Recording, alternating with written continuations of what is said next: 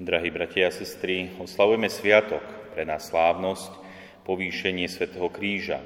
Dobre vieme, že aj tento sviatok, povýšenie svätého Kríža, vychádza z nejakej konkrétnej historickej udalosti. A taktiež dobre vieme, že podľa legendy alebo tradície sa v roku, v roku 326 svätá Helena našla v Jeruzaleme kríž, na ktorom zomrel Ježiš Kristus.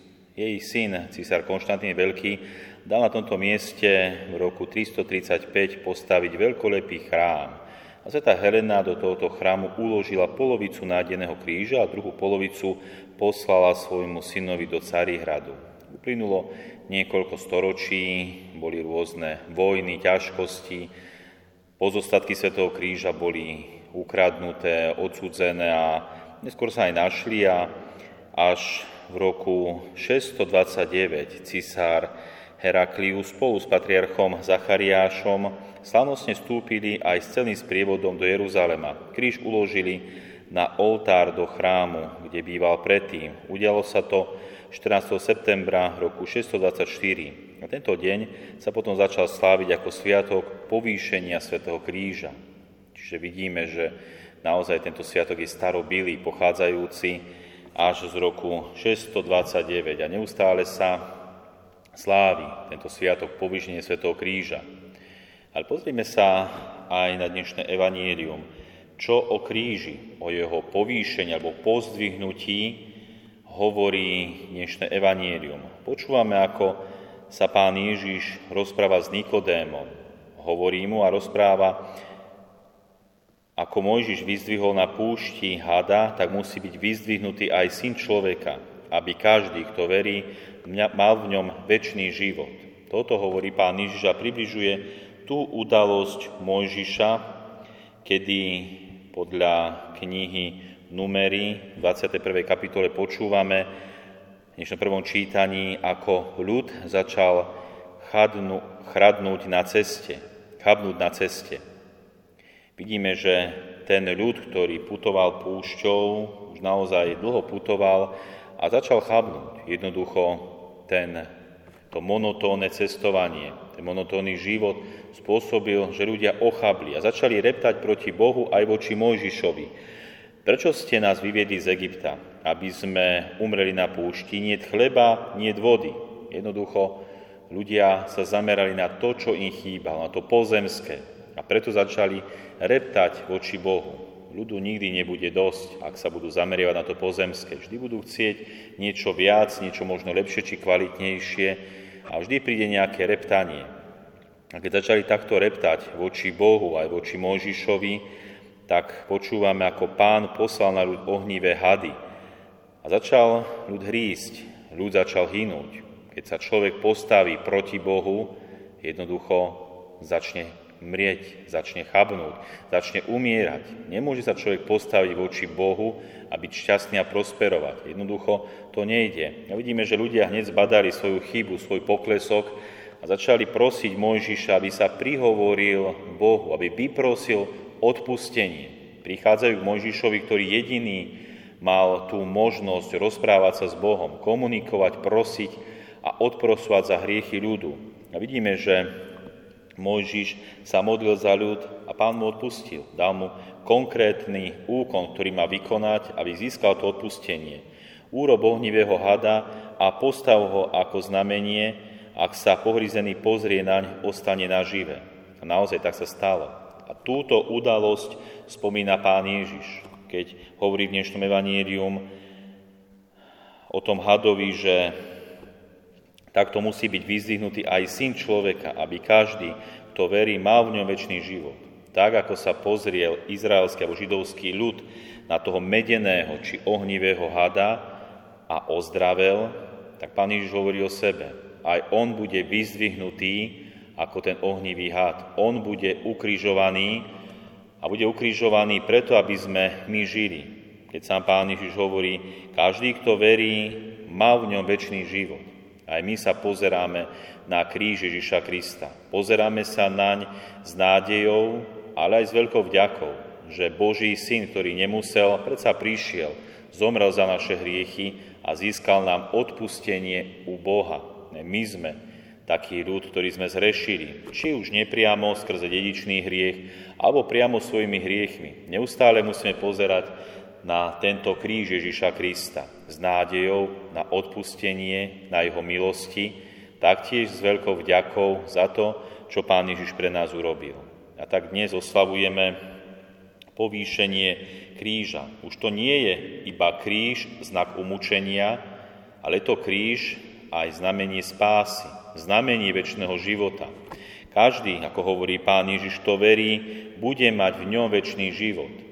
Každý, kto pozera tento kríž, ktorý príjma obetu kríža Ježiša Krista, má život. A nie obyčajný život, ale väčší život. Preto prichádzame s touto nádejou ku krížu a stáva sa symbolom kresťanstva. Kríž Ježiša Krista ako kríž kresťanstva. Možno sa ľahko hovorí o kríži, no ťažko sa kríž žije vo svojom vlastnom živote.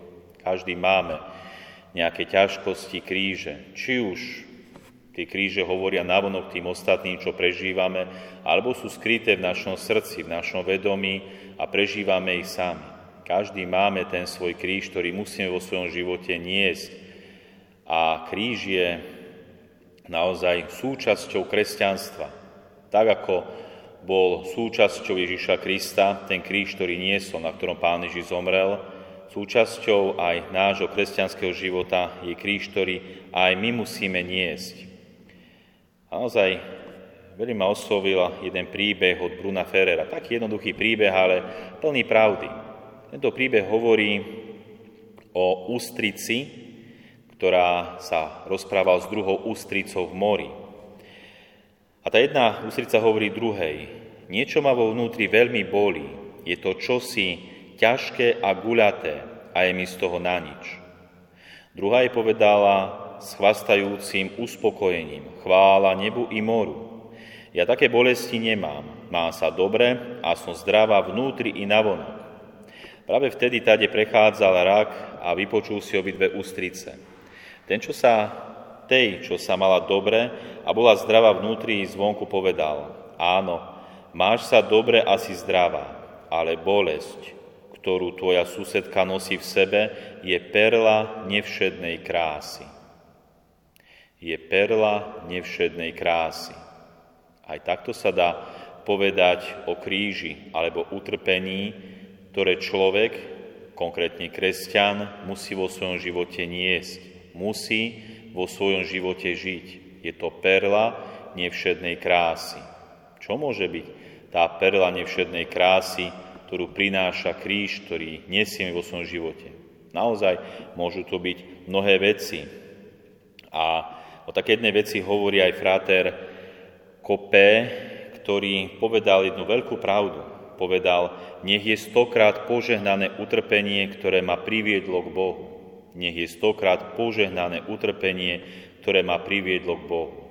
Aj utrpenie môže privádzať človeka viac k Bohu. Uvedomiť si, že a to utrpení nezvládneme sami. Potrebujeme Božú pomoc, potrebujeme sa modliť, pristupovať k sviatostiam, budovať svoju vieru. Jednoducho utrpenie nás môže viac privádzať k Bohu a odrádzať možno aj toho nie najlepšieho, najsprávnejšieho v úvodzovkách, navonok bezstarostného života, ktorý veľakrát sa snaží nás naopak odviesť od Boha.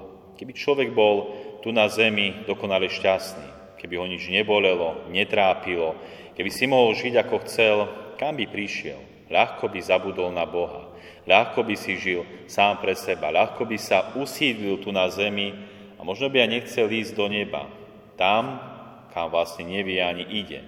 Čiže nech je stokrát požehnané utrpenie, ktoré nás privádza k Bohu.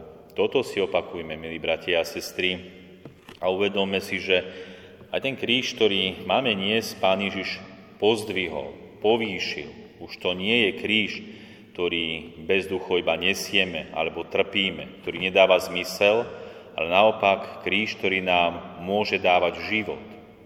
Život väčší, život pre väčnosť. A možno ste zbadali tú vonku pred kostolom, čo máme tie hroby, tak je tam ten veľký kríž, ten kovový kríž. Pod ním, pod tým krížom je lepka. A práve táto lepka, alebo vlastne ten pôvod lepky pochádza z legendy. A tá legenda hovorí, že v kresťanskom staroveku vzniká vlastne pôvod tejto lepky a hovorí, že je to lepka Adama, pochovaného na tom mieste pred tisícročiami, kde bol ukrižovaný sám Ježiš Kristus. A kvapka krvi, ktorá, alebo kvapky krvi, ktoré tiekli z Kristových rán, padali na zem, prenikli povrchom zeme cez tú zemskú vrstvu a dotkli sa spráchnivených kostí. Tým dotykom starý Adam znova našiel život, našiel nesmrteľnosť stratenú hriechom. Táto legenda je pravdivá práve v tom symbolickom význame. Nebola pravdivá v tom doslovnom význame, ale v tom symbolickom. Lepka znázorňuje mŕtve ľudstvo, ktoré Kristovou obetou znova dosiahlo život. Toto prináša Kristov kríž, utrpenie, ktoré na jednej strane príjmame od Ježiša Krista ako veľké požehnanie, aby sme aj my mohli sa ešte viac približovať k Bohu. Učme sa, čo je kríž pre nás. Dennodenne sa učme a príjmajme tie milosti, ktoré nám Boh chce dať. A raz naozaj verím, že uvidíme zmysel a dobro všetkých našich krížov, ktoré sme niesli. Ostaňme však Bohu verní, pokojní a príjmajme tie milosti, ktoré nám Boh dennodenne dáva. Amen.